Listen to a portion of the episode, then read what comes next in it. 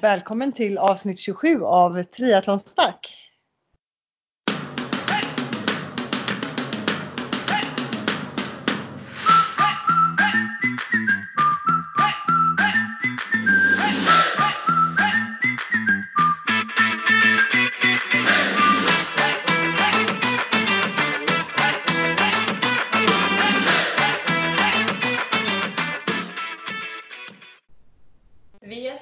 Sofia Häger och Therese Granelli bakom mikrofonerna. Eh, vad har hänt sen sist Therese? Tjena tjena! Tjena. ja, ja, vad har hänt sen sist? Här, eh, här i Göteborg rullar eh, livet på som mammaledig. Det är underbart. Speciellt så här de senaste dagarna som har varit eh, strålande sol och lite krispigt kallt. Det har varit så skönt. Vi har Mycket- faktiskt fått snö, har ni också det? Ja men lite grann. Här ligger inte så mycket. Men jag vandrade bara upp igår på, jag bor vid Änggårdsbergen. När jag gick upp där så var det jättemycket snö bara liksom några höjdmeter till. Så eh, det är allt lite snö. Men här nere i, eh, på, i stan liksom ligger den inte. Jag Men, känner eh, mig ju som Agda 95 när jag går ut för jag halkar runt som Bambi på hal is. Jag vågar ju knappt liksom gå ut. Jag är så rädd att skada mig, så rädd att bara halka till. Så jag går ju med myrsten så här. Ja det är bra. Stirrar blint ner i backen när jag går. Ja underbart. Nej men eh, jag tänkte säga när spelade vi in sist? Jag, jag, vi har gjort det efter jag var i Två Italien va? Ja. Ja. Eh, ja, vi gick igenom det sist lite grann. Ja exakt, för där var vi och hade fantastiskt härligt. Eh, Och sen har väl livet rullat på väldigt fint här och mycket Jag är ju väldigt inne på löpning, det sa jag nog sist också att jag fått upp eh, eh, Jag tycker det är väldigt roligt just nu så det Ja, jag lägger mycket fokus på det. Eh, Men du hade kört något cykelpass nu såg jag va? Ja, jag var på en två och en halv timme cykel, inomhuscykel i och för sig. Typiskt dig att börja lugnt. Ja men precis.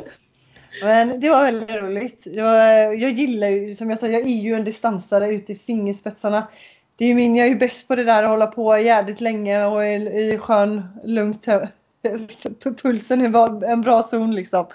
Eh, så jag utmanar ju mig själv nu med att köra lite hårdare, snabba pass. Jag vill få upp lite fart. Eh, men eh, att gå på ett sånt spinningpass då känner jag mig hemma liksom. Eller gå ut och jogga lugnt och länge. Det är härligt. Ja, det är det Eh, bästa. Ja det är verkligen det bästa. Helt fantastiskt. Så det blir ju mycket sånt nu när jag är ute på dagarna. Eh, ja, jag joggar runt och så blir det en liten paus ibland och så joggar jag vidare och så jag har varit ute i två, tre timmar liksom. Så eh, mm, jag får till väldigt bra eh, eh, lågintensiva pass. Mm. Bygger Mm. basen. Ja, precis. Gör mig stark inför kommande säsong. eh, själv då? Vad har du gjort de senaste veckorna?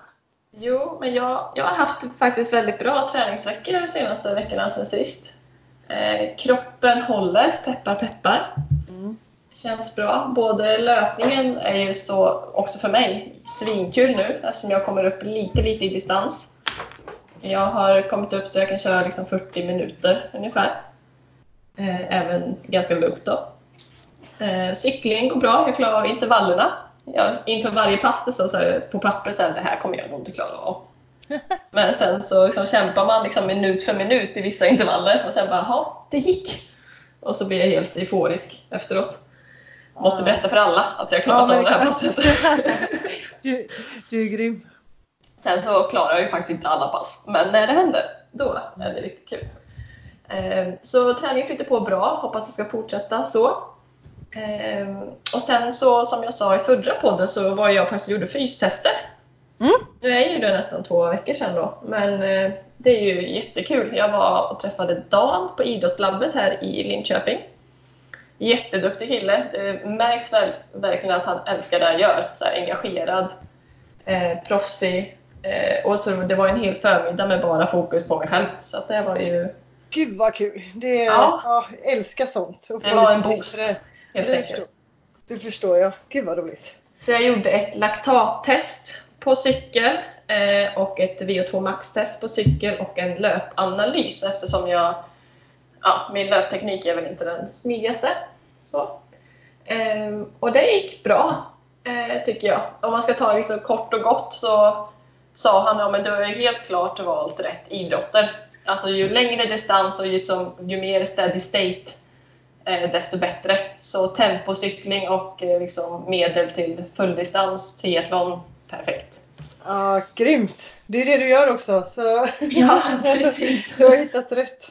Och något som han tyckte var bra var att min eh, tröskelpuls då, som vi mätte fram ligger väldigt nära med VO2 max puls. Oj. Den ligger Ja. på 90% av VO2 max. Det är riktigt bra. Du kan hålla väldigt högt länge, lång, länge liksom. Ja, precis. Och jag märker ju ofta det själv när jag kör lite långa distanser. Jag är nästan alltid den som är piggast på slutet. Ja. Sen kanske jag är väldigt segstartad ofta.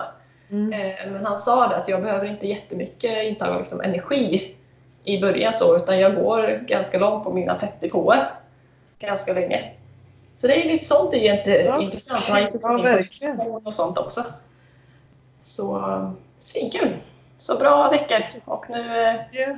är det ju bara två, tre veckor kvar till Playitas. Så Det ska bli så roligt. Jag är taggade. Ja, Hoppas att det inte blir något konstigt med det jävla coronaviruset bara som inte får flyga eller något. Lite ja någon vet som. Eller bli instängda på hotellet som Ja, någon hade blivit på Teneriffa eller vad det var. Exakt. Nej, vi får hålla tummarna att det är lugnt. Ja. ja. Eh, Men annars idag då så har vi ju en eh, intervju, väldigt spännande intervju. Och vi vill börja med att tacka vår eh, första faktiskt samarbetspartner som är för det här avsnittet, Selexir, som också har med intervjun att göra. Eh, Och jag måste personligen berätta att jag är helt upplyst av deras nya produkt, Selexir Endurance, som framförallt är gjord för att öka prestationen på främst långa och extra tuffa distanser eller pass. Så funkar både till längre träningspass eller till tävlingar som då passar mig väldigt bra, som är längre eh, och lite mer steady state. Eh, och jag har ju själv använt den här produkten flertalet träningspass. Jag har inte själv använt den på tävling liksom i skarpt läge än, men det ser jag fram emot. Eh, och jag var riktigt imponerad av effekten och känslan under passet. Väldigt så här alert eh, mentalt och kroppen känns super alla gånger jag använt den här produkten. Eh, Och vi har fått äran att få en fin rabattkod för Selexir Endurance som är triathlonsnack, ett ord, som ger 10% rabatt från den 1 mars Eh, till den 5 april. Så får jättegärna passa på att använda den och testa Selexi Endurance. De kommer i pack om 12 stycken portionspåsar kan man säga. Eh, och produkten är inte bara beställd för att produkten, produkten är grym utan även för att stötta podden. Det Tycker vi vore jättekul så vi kan fortsätta med den här ja, exakt. Och jag ser fram emot att testa det här också. Jag har inte kört så att jag har behövt använda det. Men jag, Nej, jag har ju tjatat lite på dig att använda det för jag tycker det är så himla bra. Men det kommer. Så jag ska göra det också. Det ser, jag ser fram emot detta. Så passa på och eh, köp hem och testa det. Jag tror verkligen på det. Och ni hittar och kan även läsa mer om det på selexir.se. Och så som sagt lyssna på dagens eh, avsnitt nu då så får ni också höra lite mer om, eh, om eh, Selexir. Eller vad säger du eh, Sofia? Ja, låter bra.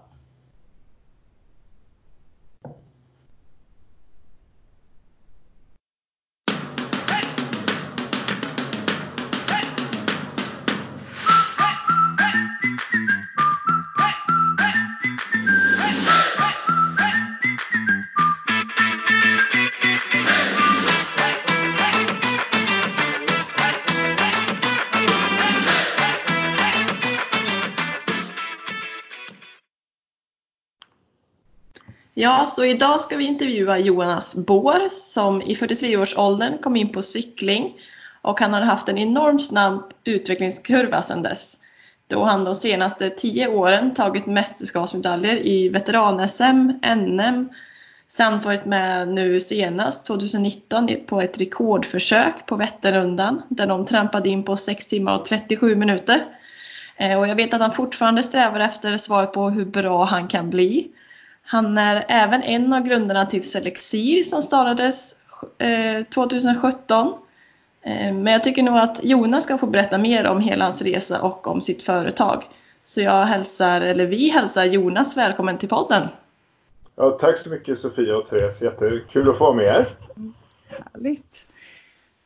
Vill du börja och berätta lite mer om dig själv, lite ålder, var du kommer ifrån och så vidare?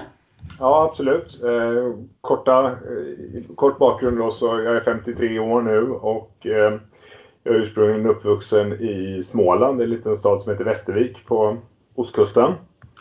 Eh, och eh, ja, har bott i Stockholm nu sedan 1990 ungefär, så, så det är ett, ett gäng år då. Men annars entreprenör, har jobbat många år i finansbranschen, eh, driver en fondkommissionsfirma där med lite partners och startade ju då också ett annat företagsäventyr för några år sedan, eh, Selexivprojektet. I övrigt då så eh, gift sedan eh, 97, åren går. Och eh, tre döttrar. En eh, eh, nyligen flyttat hemifrån här för ett halvår sedan. Det var en eh, speciell situation. Är, det är någonting man kanske inte tror ska komma en dag men sen helt plötsligt är den där. Men jag har, jag har, mina döttrar är 21, eh, snart 18 och 14 då så de börjar bli lite större nu. Allt för stora kan jag tycka ibland. ja, jag... Är det någon av dem som håller på med cykling? Nej, det är det inte. Jag har, har tyckt lite att eh, åtminstone ett par av dem borde eh, prova lite för jag tror att de skulle ha, ha ganska lätt för sig har jag fått för mig. Men eh, yngsta tjejen spelar volleyboll och dansar annars, annars så är det liksom lite gym och, och jogging och sånt där på dem. Men det är ingen, ingen liksom ja, volleybolltjejen hon, hon är seriös i volleyboll och satsar på det. Så det är ju kul. Annars bor vi i eh, norr om Stockholm vid Edsviken i Sollentuna också. Så det är lite kort om mig. Härligt. Eh, vi vet ju att du började med eh, cykling vid 43 års ålder. Gjorde du något annat innan dess? Eller? Ja, jag har alltid varit väldigt idrottsintresserad så, men jag har inte Eh, I unga år i, under, i Västervikstiden så spelade jag några sporter. Bland annat så spelade jag en udda sport som heter Frisbee Ultimate som är ett lagspel. Har ni hört talas om det? Nej. Nej. Det, det är en, man spelar på en stor fotbollsplan, typ som amerikansk fotboll. Så är man sju man på varje lag. Och sen passar man sig fram med den här frisbeen och, och ska försöka komma igenom motståndarnas eh, försvar och sen så gör man mål genom att fånga då bakom en touchdown-linje ungefär som amerikansk fotboll. Så får den inte gå i marken då den här frisbeen och det är en väldigt fysisk sport och eh, vansinnigt kul och stentufft. Så mm. den, den hade ju mycket konditionsinslag då, mycket träning och sådär. Så, så mellan jag var 15 till 25 så, så sprang jag ju mycket och hade liksom mycket löpträning och så. Men efter jag flyttade till Stockholm sen så har det mest varit golf. Eh, så då har jag inte liksom haft någon speciell eh, aktivitet på idrott så. Men alltid sett mig som... Golf, golf räknas inte som sport? Nej, Nej. inte vad gäller fysiskt då. Det är ju mer en lång promenad. Men det är ju, det är ju kul är det ju. Men det, det är svårt då. men men så, så jag har inte hållit på sådär med jättemycket sport mellan då, säg 25 och 45 då, eller 43. Men hur kom du då in på, på cykling får man ju fråga? Nej men det var väl egentligen att jag bestämde mig för att, att börja pendla till, till jobbet. Jag, jag bor 17 kilometer norrort eh, från stan här och jobbar inne i stan. Så då istället för att åka liksom, tunnelbana och buss och bil så eh, köpte jag en pendlarcykel då någonstans för 10 år sedan. Och sen så ja, blev jag väldigt snabbt liksom kände att det här var ju ett bra sätt att transportera sig på. Jag, jag menar uppväxtåren i Småland så cyklade man ju jämt då när man var tonåring när man skulle någonstans. Så visst, hade, visst hade jag cyklat mycket men då hade man liksom en treväxlad cykel och cykeln var transportmedel då.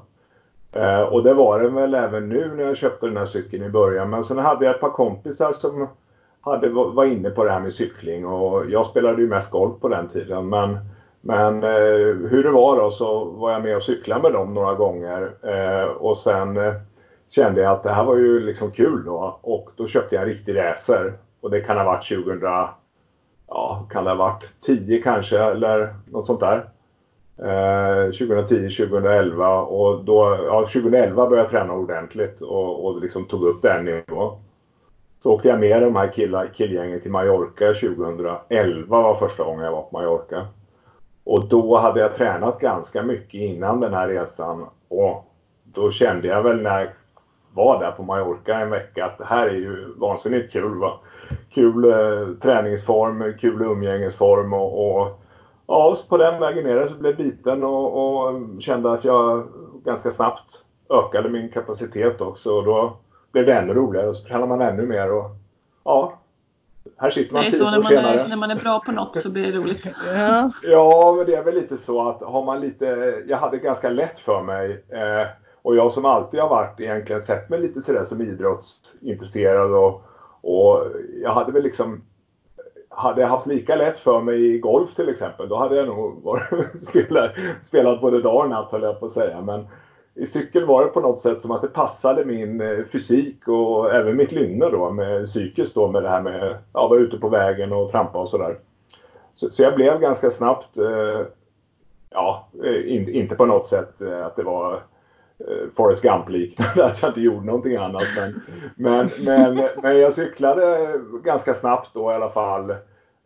Upp mot 1000 mil om året kom jag upp i redan 2012 tror jag. Och då började jag tävla också i cykel. Ja, det är inte dåligt. Nej, grym utveckling. Ja.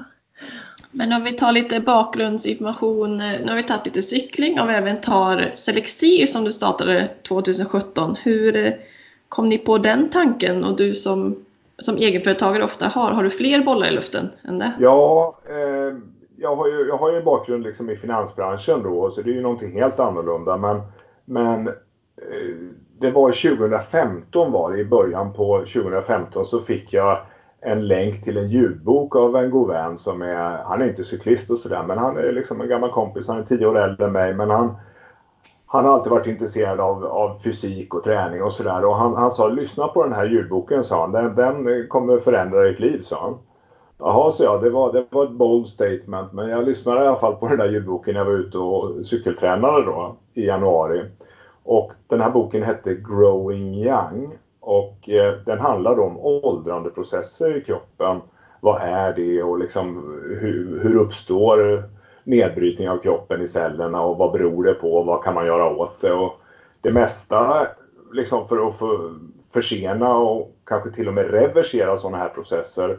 Eh, det handlar ju liksom om, om de här stora grundstenarna då som är att man, man ska stressa lite och, och liksom äta hälsosam mat gärna med eh, så lite processad mat som möjligt med liksom färska råvaror och sen få i sig från alla, alla olika nyttiga näringskällor. Då. Och sen så, så är det ju förstås då motion och, och återhämtning då, att man tränar bra och återhämtar sig bra. Och de bitarna hade jag ju liksom koll på ganska bra från min eh, träningslära då. Jag hade ju då 2015 hade jag ju både tävlat och tränat seriöst i 3-4 år i cykel. Så att jag, jag hade lärt mig mycket liksom om fysik och nutrition och allt det där. Och och hade nått ganska stora framsteg då. Så jag tävlade i elitklass då 2013 och 2014 bland unga killar. Och sen 2015 så, så körde jag VM för ja, herrar 45 var det då på den, den eh, tiden då så att säga innan jag blev ytterligare äldre. Men jag hade då i alla fall eh, jag blev liksom peppad av det här och kände att det här ska jag prova nu.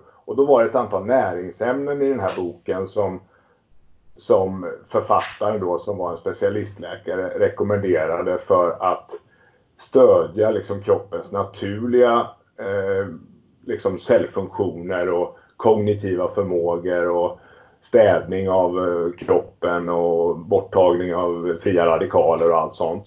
Så jag började ta de här tillskotten då. Köpte in då ganska många olika sådana. Vissa var krångliga att få tag på från USA och så vidare. Men det här gjorde jag då i januari 2015, började med den här processen. Och då kände jag en väldigt god effekt efter, ja, jag trodde på det och det fungerade bra. Jag presterade väldigt bra.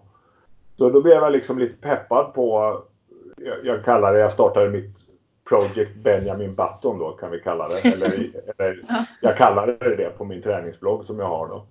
Och folk skrattade åt mig och tyckte att fan vad du är galen och så vidare. Va? Men det där, ja, liksom, nu ska jag bli yngre var ju min ambition då. Vid den tidpunkten var jag ju då 48-49 år någonstans. Va? 49 var jag väl. Eh, men sen råkade jag ut för några riktigt svåra skador 2015 och 2016 på cykeln. Tre stycken inom ett år och som var och en var, var väldigt allvarliga då med, med stora komplikationer, mycket benbrott och elände. Jag bröt bland annat höften. Eh, Vad var det för var det olyckor eller var det förslitningsskador? Eller? Nej, det var tre olyckor. Första gången på Mallorca så, så ehm, på en tävling där våren 15. Då eh, egentligen ganska, eh, ganska modest olycka. Jag ramlade i en grusig kurva, voltade, kunde gått riktigt illa men jag, jag bröt nyckelbenet. Så det var ju det är liksom en klassisk cykelolycka. Så det var, det var inte så farligt. Men problemet med den här skadan var att jag cyklade fem mil efter det brutna benet för att ta mig liksom till mål. Och, då fick, och det gjorde jag med brutet ben. Och då fick jag nog en massa liksom, utsöndringar från det här benbrottet och benmärg i blodet. Och vad som var ännu värre att jag fick då en feldiagnos på sjukhuset för brottet var så fint på benet så att de de sa att det, det, där är bara ligamentskador, det är inte brutet, så visade eh, första röntgenbilden då, som, som var felläst då. Och då sa de åt mig att eh, vila ett par dagar på hotellet och sen sticka ut och köra igen. Jaha, sa jag och så fick jag sån där tramadol, vet ni vad det är? Det är sån stark opiat, opiat, eh, opiat som, som människor knarkar ihjäl sig på nu i stora delar av världen. Det är egentligen en medicin då, smärtstillande medicin. Problemet med tramadol är att det tar ju bort smärtan väldigt bra och det är ju bra i sig. Men, men i mitt fall blev det ju att jag stack ut och cyklade två dagar efter med brutet ben och det, och det var ingen liten runda, vi körde 20 mil. Eh, och eh, det funkade på grund av den här drogen då som jag liksom maskerade den här smärtan. Men dagen efter så hade ju hela kroppen svullnat upp och armen så att jag hade ju fått en väldigt allvarlig komplikation då av all den här benmärgen i blodet. Och det, då hade jag fått något som heter rabdomyolys som är direkt livsfarligt som man kan dö av på några dagar. Det slår ut kroppens samtliga vävnader då. Men gud. Och, så, så, det, så, det, var ju liksom en otrolig komplikation på, på en ganska, ganska ofarlig skada egentligen.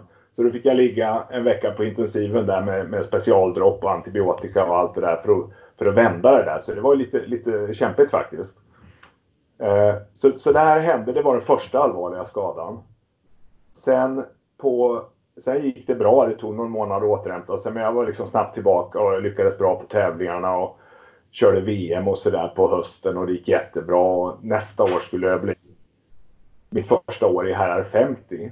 Och då hade jag fått ett stort företag och sponsra en stor satsning för att jag skulle åka till Australien i Perth där VM skulle gå då 2016. Och jag skulle precis åka och liksom träffa den här eh, klubben då som jag hade fått det här kontraktet av. Och, och så pendlar jag en morgon i september till stan på hösten. Eh, och då är det massa lera som har läckt ut ur en tunnel, ur en golvbrunn i en mörk tunnel.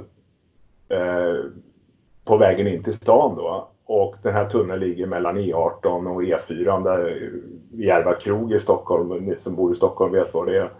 Och där ramlar jag då i den här leran. Eh, för jag ser ju inte leran. Och då ramlar jag så illa så höften bryts på, ja, på höftbenets tjockaste ställe. Benets, eh, kroppens tjockaste ben på tjockaste stället. Jag bröt höftbenet alltså.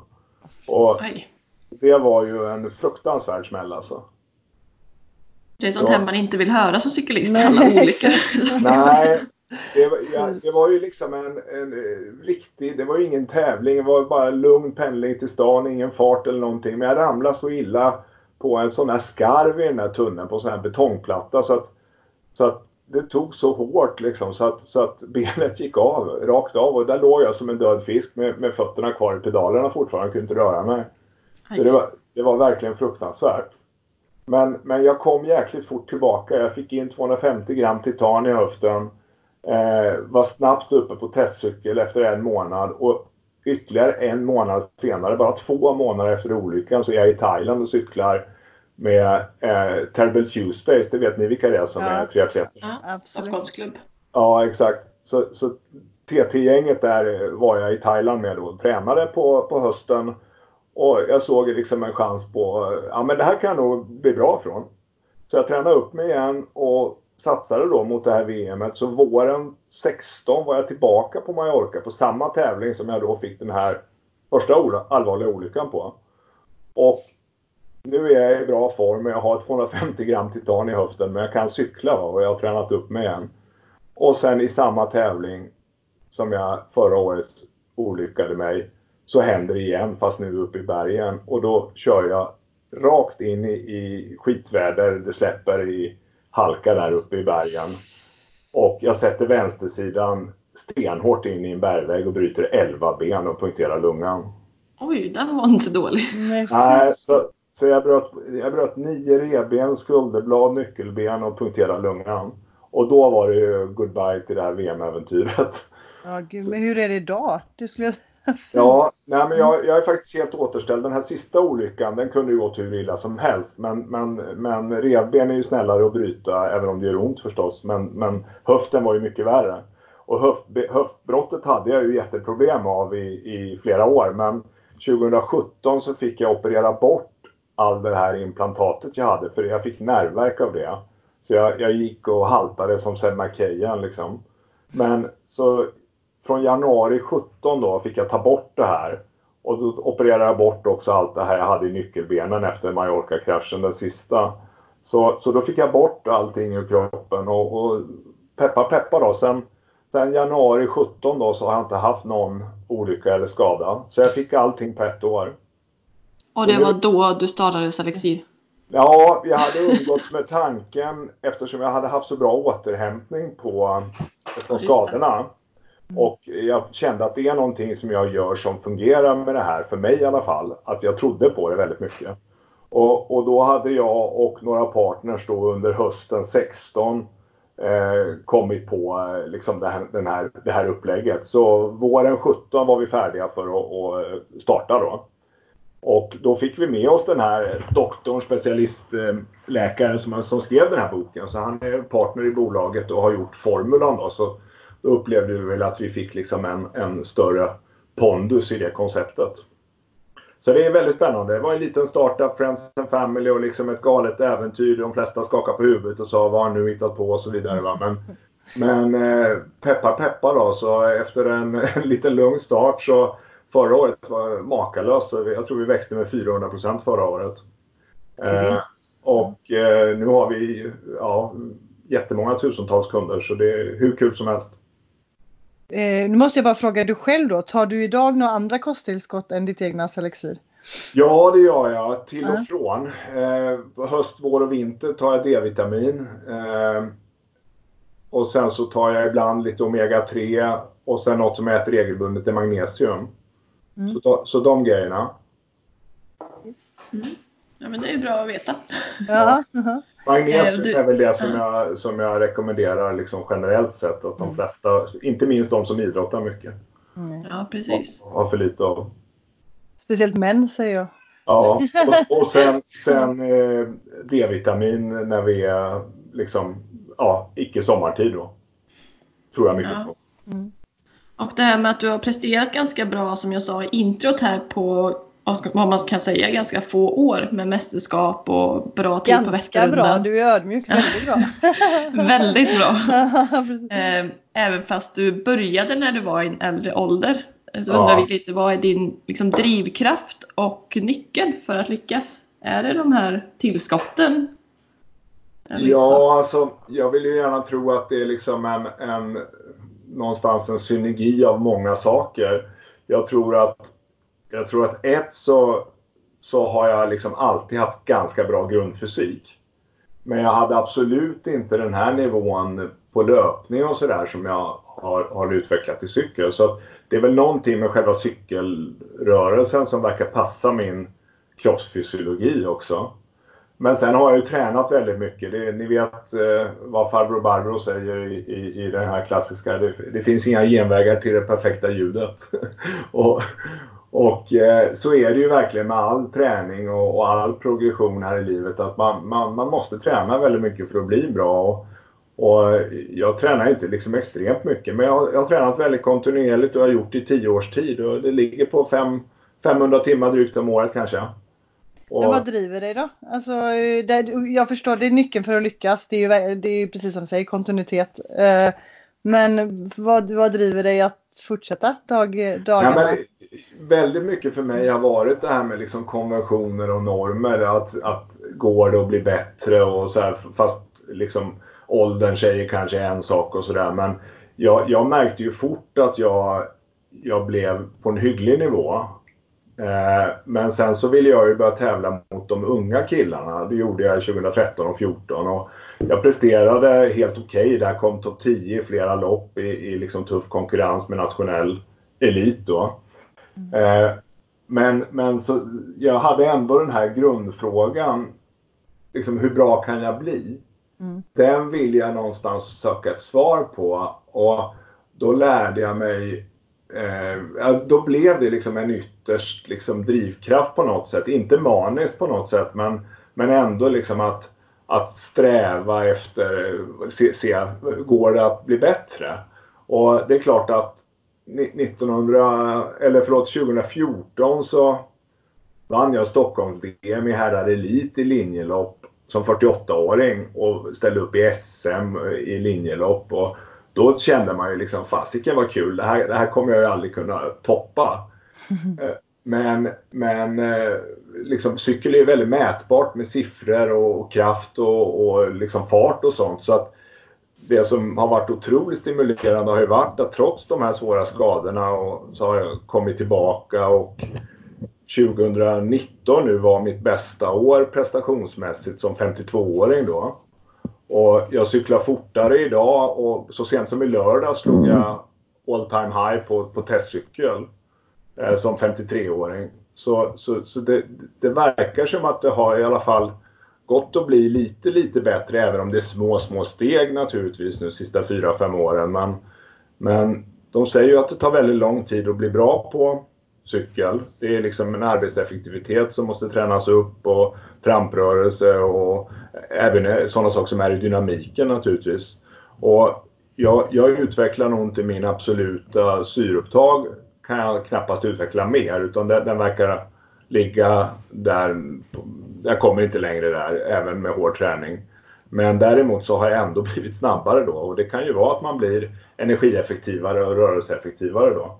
Och det har ju varit då jättestimulerande att då mot oddsen att plus 50 kunna liksom bli bättre fortfarande. Så du känner inte att du har liksom nått din peak än? Utan Nej. du blir bättre och bättre? Ja, faktiskt. Och, jag tror mycket mentalt också att man, man bestämmer sig för att liksom se den här, att man projicerar det här inför sig själv, att det här är möjligt. Jag, jag, jag försöker inte se begränsning utan försöker se förmåga, utveckling och kapacitet. Och, och på något sätt så tror jag mycket att man kan forma lite av den här biokemin i kroppen utifrån den egna liksom, mentala projiceringen också. Det är i kombination naturligtvis med träningen, med liksom en positiv attityd, med rätt näring och så vidare. Va? Eh, och det har gjort då liksom att jag, ja, det, det, ibland så undrar jag själv riktigt hur det fungerar men uppenbarligen så, så eh, jag är mycket snabbare idag än vad jag var 2013, 14, 15 och 16. Hur tror du det kommer kännas då när du märker att du faktiskt inte blir bättre igen? Alltså, ja, det... kommer du drivas då fortfarande och behålla? Ja, det, eller? det, är en jättebra fråga. Slutar man tvärt då och liksom känner att this is mhm. it eller, eller lägger man det på en annan? Jag tror att jag kommer lägga det på en annan ambitionsnivå då. Då, då kommer jag älska cykling fortfarande och cykla säkert ganska mycket men jag kommer kanske sluta tävla, jag kommer kanske se det mer som fysisk rekreation då. Men så länge jag känner att den här, den här liksom strävan att kunna nå lite till, då, då vill jag nog kanske köra i alla fall det här året på, på en ganska hög nivå. Då. Eh, men, men det är klart att när man råkar ut för liksom de här riktigt svåra smällarna och skadorna jag haft, då, då är det ju ett högt pris. Va? Cykel är ju farligt, det är det som är nackdelen. Men du har inte riktigt haft några förslitningsskador då, utan det är olyckor du har haft? Inte en enda ont någonstans någon gång. Nej. Ja, det, det är bra jobbat. Ja. Ja, det är, är jag långt ifrån fast jag bara är 27. Ja, men, men det är en skonsam cykel också. Men sen är det tror jag också att, det ska jag faktiskt säga att när jag var 43, jag hade alltid ont. Överallt i kroppen. Inflammationer som gick runt. Jag kunde inte gå barfota på ett golv. Det fick jätteont. Mjuka skor. Jag var tvungen att käka massa med sån här eh, Voltaren och Diclofenac. Och jag spelade golf och tyckte inte jag kunde gå på två dagar efteråt. Jag hade alltid ont. Eh, och sen när jag började träna ordentligt, få bättre fysik, eh, äta rätt de här näringsämnena och så vidare. Aldrig inflammerad, aldrig sjuk, aldrig ont någonstans. Och det är, bara den grejen är ju helt fantastisk att kunna få en sån monumental ändring i, i liksom inflammationsstadiet eh, liksom i kroppen. Ja, det är ju en vinst bara det liksom. Verkligen. Ja, en enorm. Ja. Nu ska jag bara leda in på en helt annan fråga så här. Eh, vad, vad har du för favoritpass? Om du får välja vilket pass som helst på din cykel. Ja, jag försöker att vara lite periodare eh, och göra lite olika saker för jag tror ja. mycket på det där med periodicitet. Mm. Eh, men jag kör helt på känsla sedan tre år tillbaka. Inget träningsprogram alls. Använder bara liksom någon slags periodicitet, övergrepp, övergripande blocktänk. Och sen kör jag på känsla. Jag kör hårt om kroppen är sugen på det och jag kör lugnt om kroppen är sugen på det. Men väldigt ofta kör jag i det som alla säger man ska undvika. Eh, det här zon Mellanmjölk. Mellanmjölken ja. Exakt, jag, jag älskar det.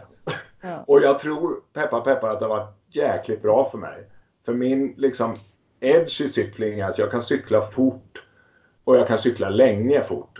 Eh, och jag kan göra det, liksom typ min 80% fart är väldigt hög relativt de flesta andras. Och det är för att jag har tränat väldigt mycket på det.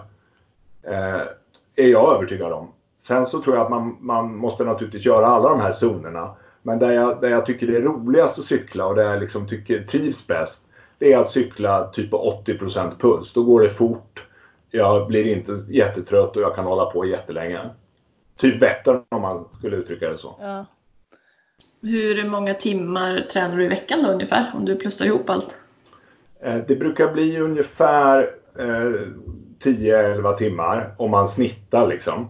Sen så blir det lite mer och mindre då periodiserat naturligtvis. Men, men eh, det brukar hamna kring 550 timmar kanske på ett år.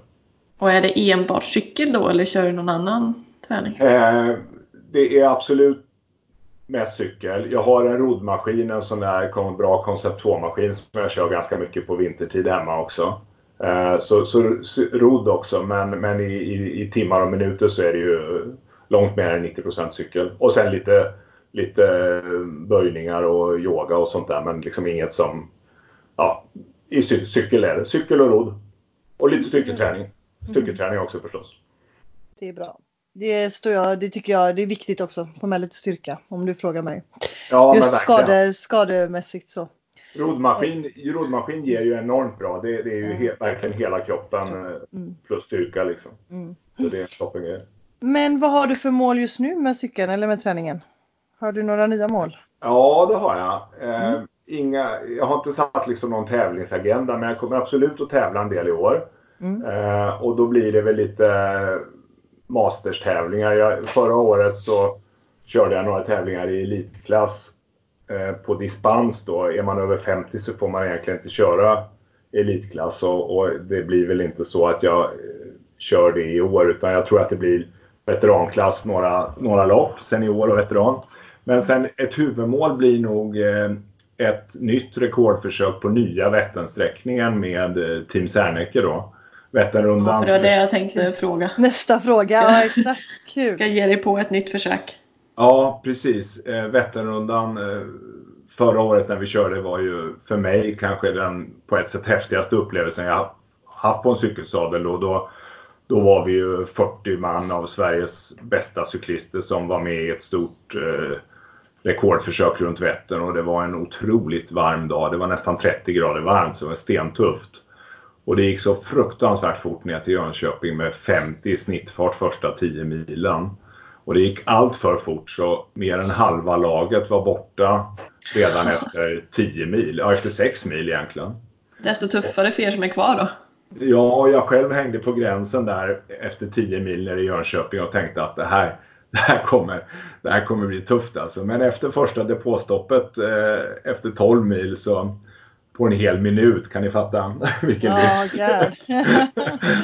jag kan säga, är det någon gång som man, man, man får stresspåslag då är det efter när man ska stanna och veta att om en minut ska vi vara rullande på väg igen. då ska man byta flaskor, kissa om man nu ska göra det och, och liksom äta en bulle eller något sånt där. Hemskt. Jag får ångest bara jag lyssnar på det. Ja, det var, det var riktigt hemskt. Och du, du kommer in med puls liksom 90 procent också. Är man inte redo då sticker liksom resten av gänget. Ja, ja visst. Ja. Det, det finns ingen, ingen pardon utan det är liksom en signal. Nu åker vi och sen är du inte med då så är du gone. Eh, så, så, så det var tufft. Men, men då, då fick jag i alla fall, då hade jag bytt flaskor. Och sen hade jag en dos då, den här nya produkten, en prototyp som heter Selexir Endurance. Och som jag blandar med Mårten, eh, sån här energi, eh, ja ni vet vad det är. Ja. Ja. Eh, och, och det där på något sätt blev som en omstart då. Så när jag fick i mig det där, då blev det liksom game on på ett annat sätt. Och sen så hade jag en fantastisk upplevelse resten av Vättern. Och till slut kom vi in då på 6.37 med bara 10 personer av de här ursprungliga 40. Och det var ju fantastiskt att som gubbe då, 52 år, få vara med de här svenska mästarna in. Det var ju Micke Olsson och Rickard Larsén och flera av de bästa svenska cyklisterna. Eh, Så, så det, det, det var en härlig upplevelse. Så, så det blir ju ett mål då att försöka eh, liksom platsa och vara med i det här igen då. då. Grymt. Mm. Ja, det blir, kul, det ska vi följa. Ja, verkligen. ja, det blir spännande. Det, det är, nu, nu blir ju Vätternrundan 18 kilometer längre tror jag det är. Så det blir ju Precis, väldigt, det väldigt blir ju att tänka om. Mhm. Ja, nu, nu blir ju sju timmar ett sånt där drömmål då. Och för att nå sju timmar så måste man cykla i prick 45. Eh, så det är ju otroligt svårt alltså. Om det gamla sub 7 var liksom en sån här drömgräns så, så kan man väl säga att 7.30 är det för de flesta nu då. Mm. Men, men det här gänget har en ambition på 7 då. Så då, Det är då, egentligen den som cyklar snabbast i år, den kommer ju få ett nytt rekord. Ja, men så blir det ju.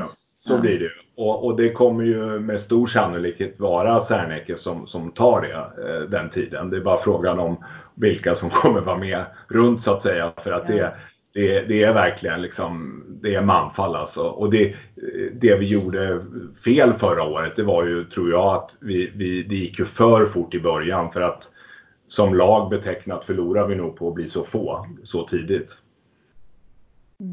Ja, men visst har ni Selexir ett cykelteam också? Det är till skillnad på det Serneke.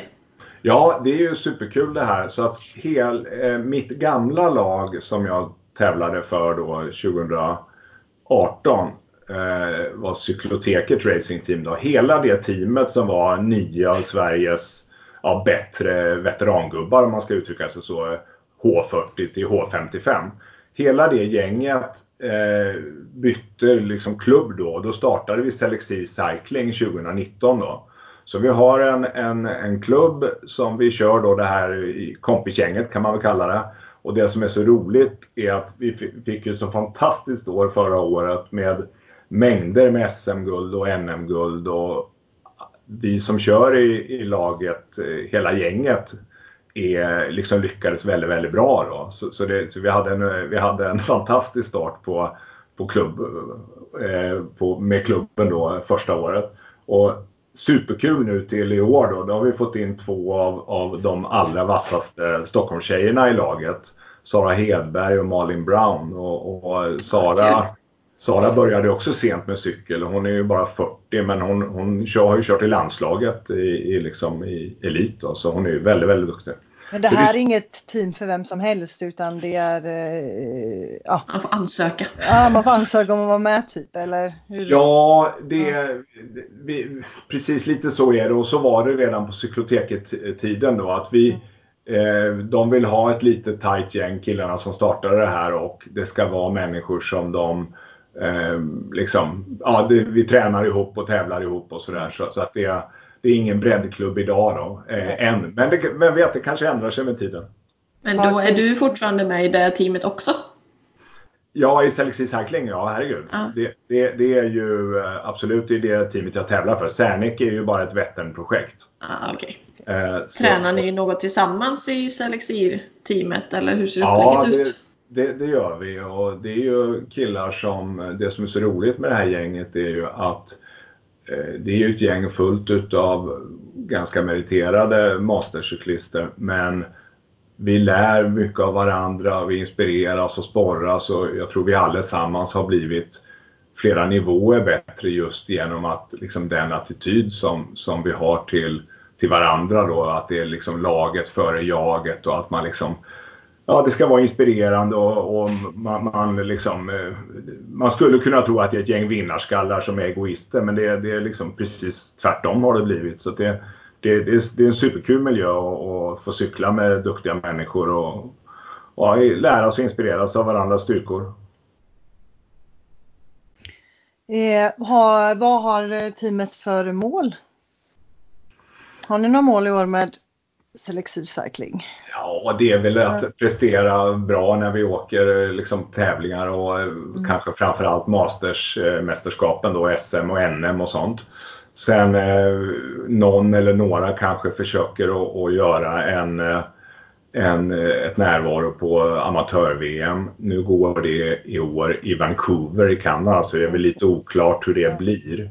Men vi var några stycken som var i Polen förra året och körde amatör-VM. Eh, jag var en av dem men, men det, var, det var en tuff upplevelse för det var alldeles för stora startfält och eh, för trångt. Så det var, det var mer läskigt än kul faktiskt. Det var otroligt mycket krascher. 280 startande i min klass. Så det, ja, på en pannkaksplatt bana. Du kan förstå hur det blir ja. liksom, på vägarna. Ja, oh, gud. Eh, din energiplan måste vi fråga om också. Hur lägger du upp den under lång, ett långt lopp, typ Vätternrundan? Där du vill prestera då, där du vill eh, ligga där på dina 80, ja, 80 Ja, ja, tyvärr blev det ju mer än 80 på Vätternrundan.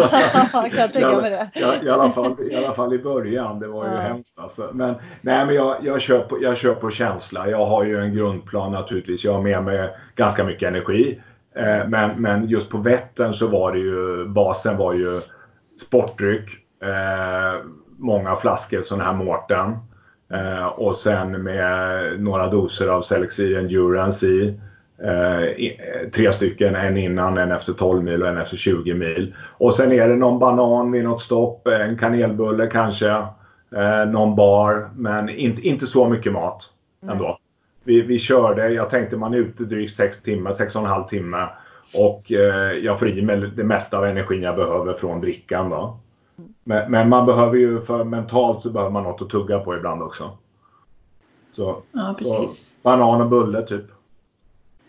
Eh, vad skiljer, du pratar om Selexio Endurance, vad skiljer det mot andra så kallade pre-workouts som man tar innan eller under längre tävlingar? Ja, eh, när, när, idén till Selexir Endurance den kom ju från att, att när jag tävlar på cykel under flera år så har jag liksom energi och kolhydrater och sådär. Det beror ju på vilka preferenser man har och vilka, vilka man gillar. Och kör man kortare lopp då behöver man ju inte ens några om man kör tempolopp eller sånt där. Men på Vättern behöver man ju förstås då. Men, men vad jag hade gjort utöver det var att jag hade, jag hade liksom en pre-competition rutin kan man kalla det. Då jag tog liksom vissa eh, Eh, ingredienser som forskningen hade visat ger stöd för prestation. Och den, de givna är ju koffein då till exempel. Det är ju oomtvistat att det hjälper. Och sen så finns det nitrat och ni känner till det här med rödbetor och nitrat som ökar blodflödet eh, då, syresättningen. Så, så, och sen så hade jag tagit en aminosyra som heter L-citrulin som också är bra för nitratet och jag hade tagit taurin som finns i Red Bull till exempel. Och jag tog rosenrot för att mentalt eh, liksom få, få en bättre upplevelse. Och det här hade, jag hade 500-600 tabletter som jag tog innan tävlingar ibland, viktiga tävlingar. Och det där funkade väldigt bra för mig och jag kände liksom att nu är det liksom race rutin. Det blir som en mental prägling också om du tänker er att man okej okay, nu är jag race ready. Va? Och då, då, då, då kändes det bra. Men sen hade jag en dialog med en eh, av Sveriges ledande idrottsforskare som heter Mikael Mattsson. Han är, är PhD på Stanford University och Karolinska. Han kan allt om eh, liksom, idrottsfysiologi och, och sånt. Och vi konstaterade väl båda två att det, det fattas en produkt på marknaden. Någon som sammanför det här jag försökte göra på egen hand. Man vill säga någon som samlar det som forskningen vet hjälper prestation fysisk och psykisk för uthållighetsidrott. Och du nämnde ordet pre-workout där. Eh, om, du, om, man tittar i styrketräningsvärlden så finns det massor med sådana här produkter. Man går in och ja, liksom, body pump och muscle up och allt vad de kan tänkas heta. Ja. Och, och, och, många av dem bygger ju på, eh, en del av ingredienserna är lika med vår då, det är koffeinet till exempel. Men sen innehåller många av dem kreatin, de innehåller kanske ja, en del andra aminosyror och så vidare. Men det vi ville ha var en produkt som var egentligen enkom uttryck, eller inriktad på uthållighetsidrott, alltså längre prestation. Och vad Mikael gjorde då, det var att han fick fria händer på att titta på vad forskningen har liksom på olika näringsämnen och olika tillskott. Och sen satte vi samman dem med bäst evidens och så kryddade vi med de som hade semigod evidens och sen så ytterligare lite kryddningar med sånt som hade använts i, i liksom empiriskt i olika, olika kulturer genom århundraden för, för energi och för liksom prestation. Som ginseng i Kina eller saffran i Mellanöstern till exempel. Och, och, då har vi fått fram en produkt som innehåller 15 ingredienser och som är helt unik i sitt slag och precis kommit ut på marknaden. Då. Och den innehåller alltså ingen energi så det är ingen, det är ingen sportdryck utan det är energin tar man det man gillar och sen så ger det här de andra sakerna för bättre blodflöde, bättre koncentration, bättre mental upplevelse, bättre återhämtning. Det finns BCAA i, det finns motsvarande elektrolyter som en typ motsvarande Resorb. Och sen så finns det koffein från några olika källor och nitrat från några olika källor. Så, så det är idén med Selexid Endurance då. Så optimalt säger du egentligen under längre lopp och så är att blanda Selexid Endurance med någon slags sportdryck? Ja, få... det, måste, det, måste, man göra för att du, du behöver ju eh, liksom energin, va, näringen. Um, om du tar från fett eller kolhydrater eller kombinerat där, det är, det är liksom upp till preferenser och sådär. Men men, eh, men kör man korta lopp då, då, då räcker det ju liksom med det glykogenet man har. Då, då funkar ju endurance för liksom bättre tryck i kroppen och bättre prestation. Men långa lopp behöver du ju naturligtvis den, den vanliga näringsplanen du har.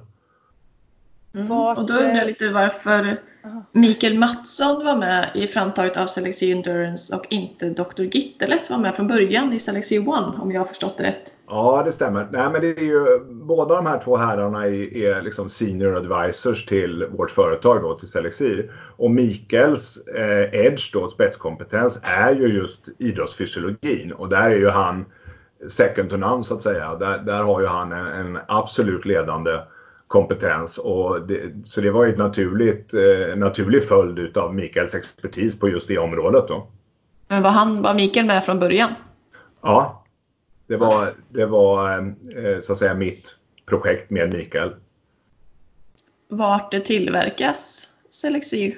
Vi, vi, tillverkar? Vi, vi tillverkar hos en stor eh, legotillverkare i, i Shanghai som är en, en av de stora som, som gör åt väldigt många internationella märken. Så det är under väldigt rigorös eh, säkerhetskontroll och testning. Yes. Hur många timmar av tävling eller träning räcker eh, endurance? Eller, eller när bör man fylla på liksom? Ta en ny om man tränar många timmar?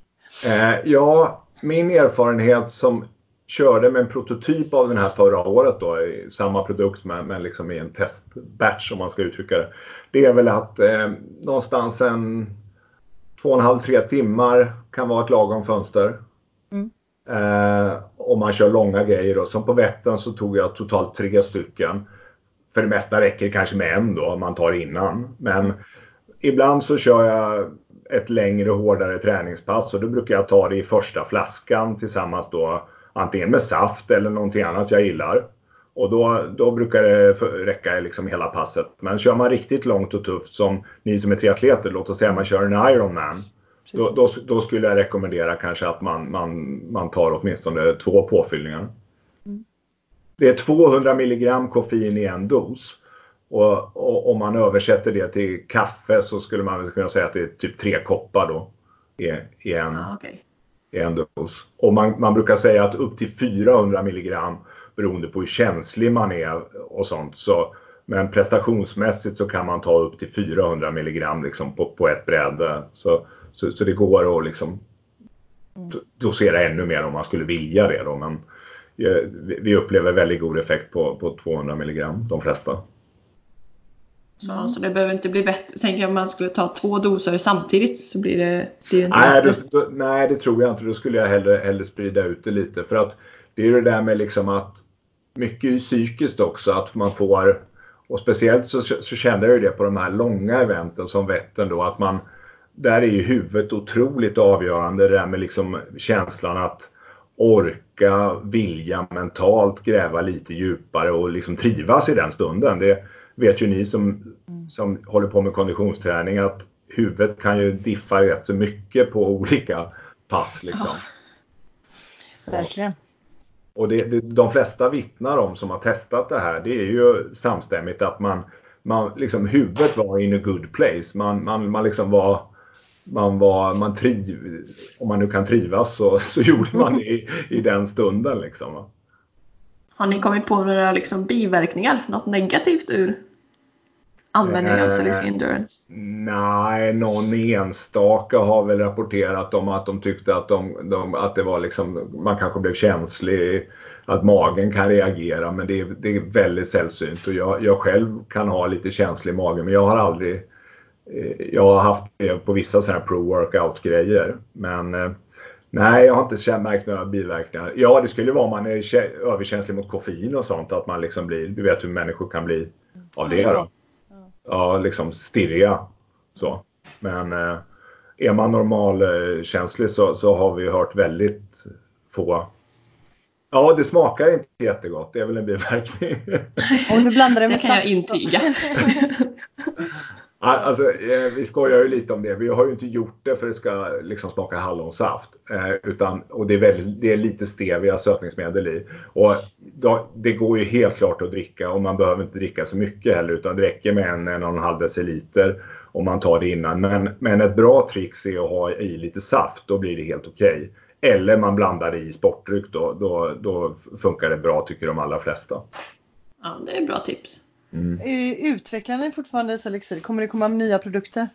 Ja, det är väl inte omöjligt, men mm. just nu så, så har vi inget liksom eh, precis på ritbordet som är klart, men vi har mycket liksom eh, lösa idéer sådär. Så att idén med Selexir är ju att vi ska ta avancerade formulas som består utav enskilda ämnen som var och en, men framförallt tillsammans också stärker en effekt.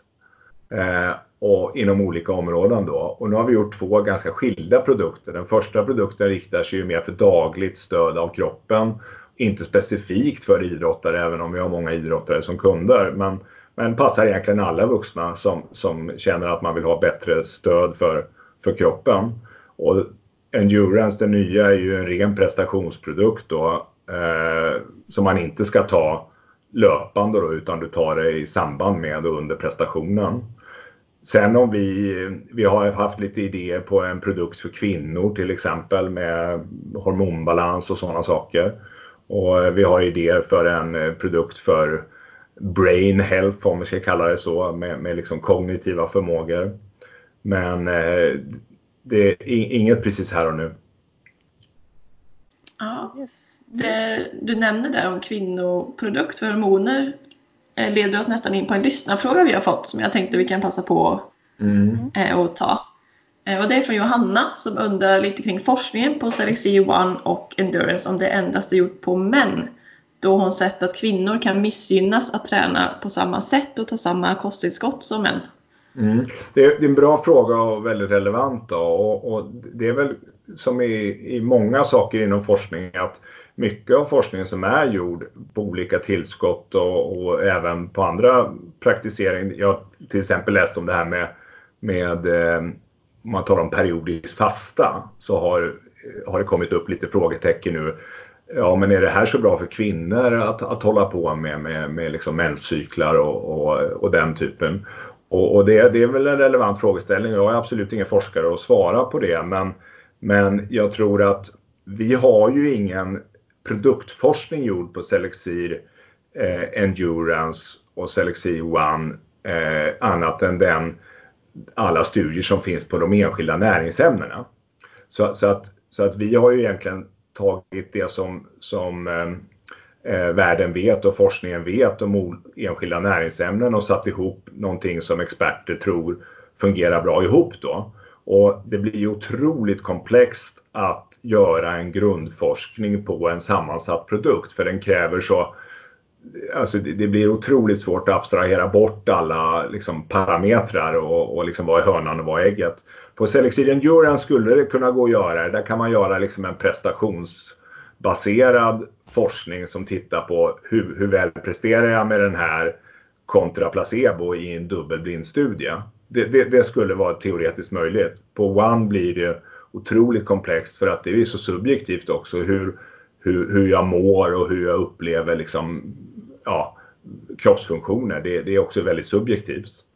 Är ni med på lite hur jag, hur jag menar? Det blir, det blir svårt att leda i, i, i liksom sammansatt bevis då. Mm. Ja. Jag tänker att vi kan ta en lyssnarfråga till tror jag vi kan klämma mm. in. För vi är faktiskt klara med de frågorna vi ja. hade, jag och Therese. Mm. Eh, men jag har också en från en annan Sofia som undrar om Celestial Endurance är 100% fri när det kommer till doping. Eller så ja. att man säkert kan använda det vid tävlingar. Ja, det är en jättebra fråga också. Och, och, det är klart att det var ju en av de absoluta grundkraven eftersom vi själva eh, tävlar så mycket. Eh, så, så, var ju det en, ett, ett, absolut grundkrav att det var en självklarhet att vi bara använder eh, ingredienser som är, är solklart eh, fria från eh, dopingklassning. Och även den eh, produktionsapparat vi har är ju, är ju väldigt solid vad gäller eh, certifieringen då att man inte riskerar att få in några andra ämnen i produktionslinan och så vidare. Va? Så, så ja, det skulle jag absolut säga att, att man kan vara helt trygg och säker med. Och vi har ju många elitidrottare som, som eh, eh tar eh, både Selexi One och eh, Jag själv har även blivit dopingtestad faktiskt eh, eh, med Selexi One. Eh, vi var på cykelläger på Mallorca för ett par år sedan och kom hem med klubben då och då, då var dopingpolisen där och tog in oss på dopingprov när vi landade. Eh, och det var en lite surrealistisk upplevelse. Ett gäng gubbar kommer hem från ett träningsläger och antidopingpolisen frågar om det är jag som är Jonas Bohr. Eh, så, så, så, men det, det, gick bra. Så att jag är glad för att ha blivit mm. testad. Det är inte alla som har blivit det. Eh, eh så, så det, det, det, ska vara säkert att både träna och tävla med.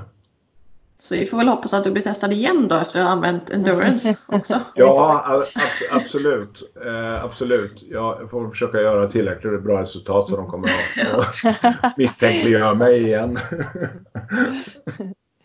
Jag tänker ja. att vi ska hoppa vidare till nästa, eh, nästa grej i podden och, som vi alltid har med och det är en topp tre-lista.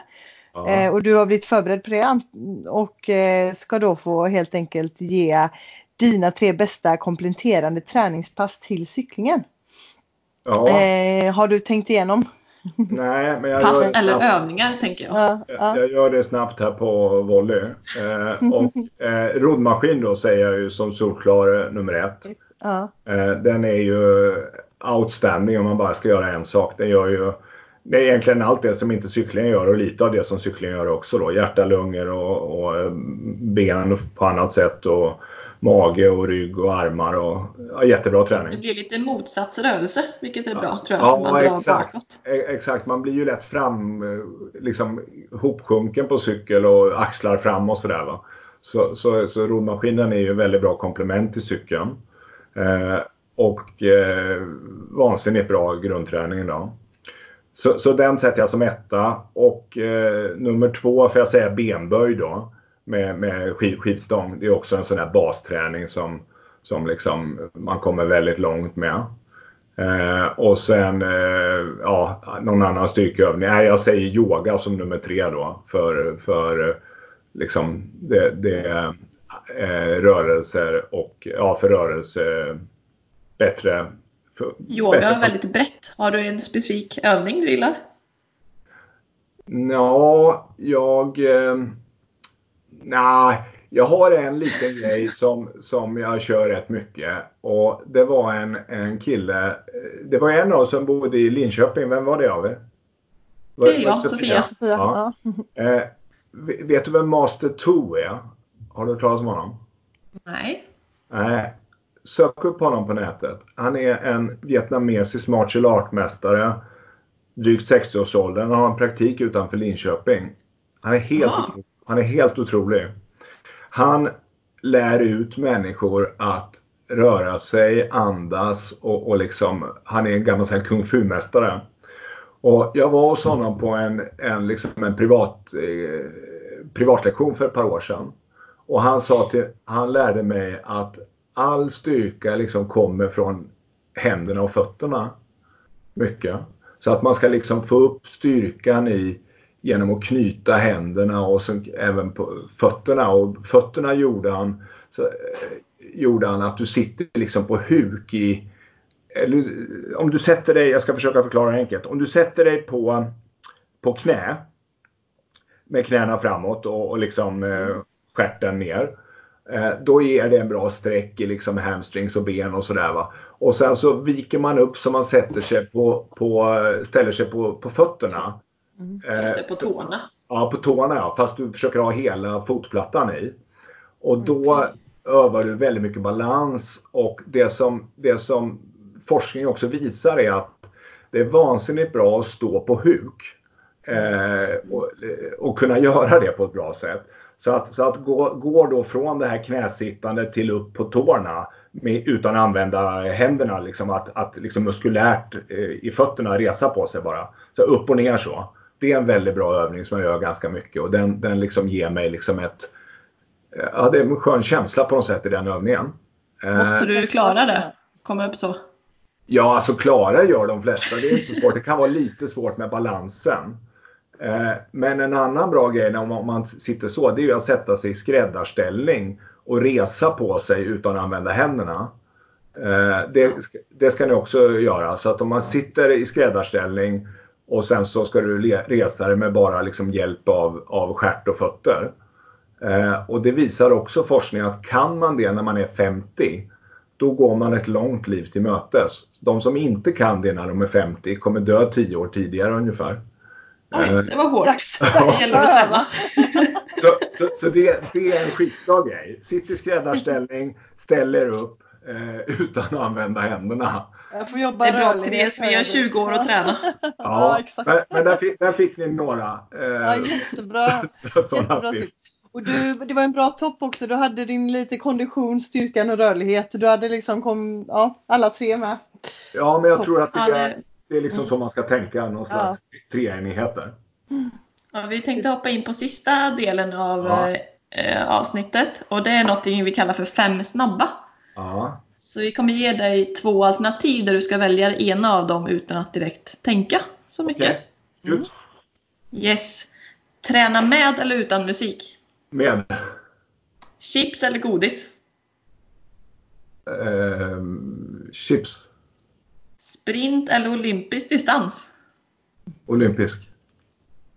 Skavsår eller håll? Håll.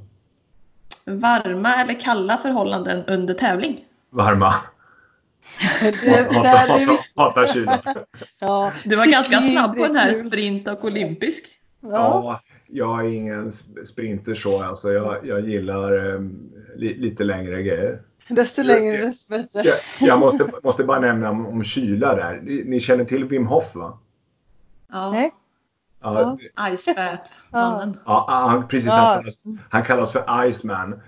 För, förra året så såg jag några videos med honom och blev så jäkla peppad och så tänkte nu ska jag lära mig äntligen omfamna kylan. För jag har alltid tyckt det varit så hemskt att vara cyklist innan och efter lopp. Man står och huttrar och fryser och det är eländigt. Det är bra, Det är bra när man cyklar men det är ett helsike både innan och efter. Va? Eh, och man har lite kroppsfett och sådär.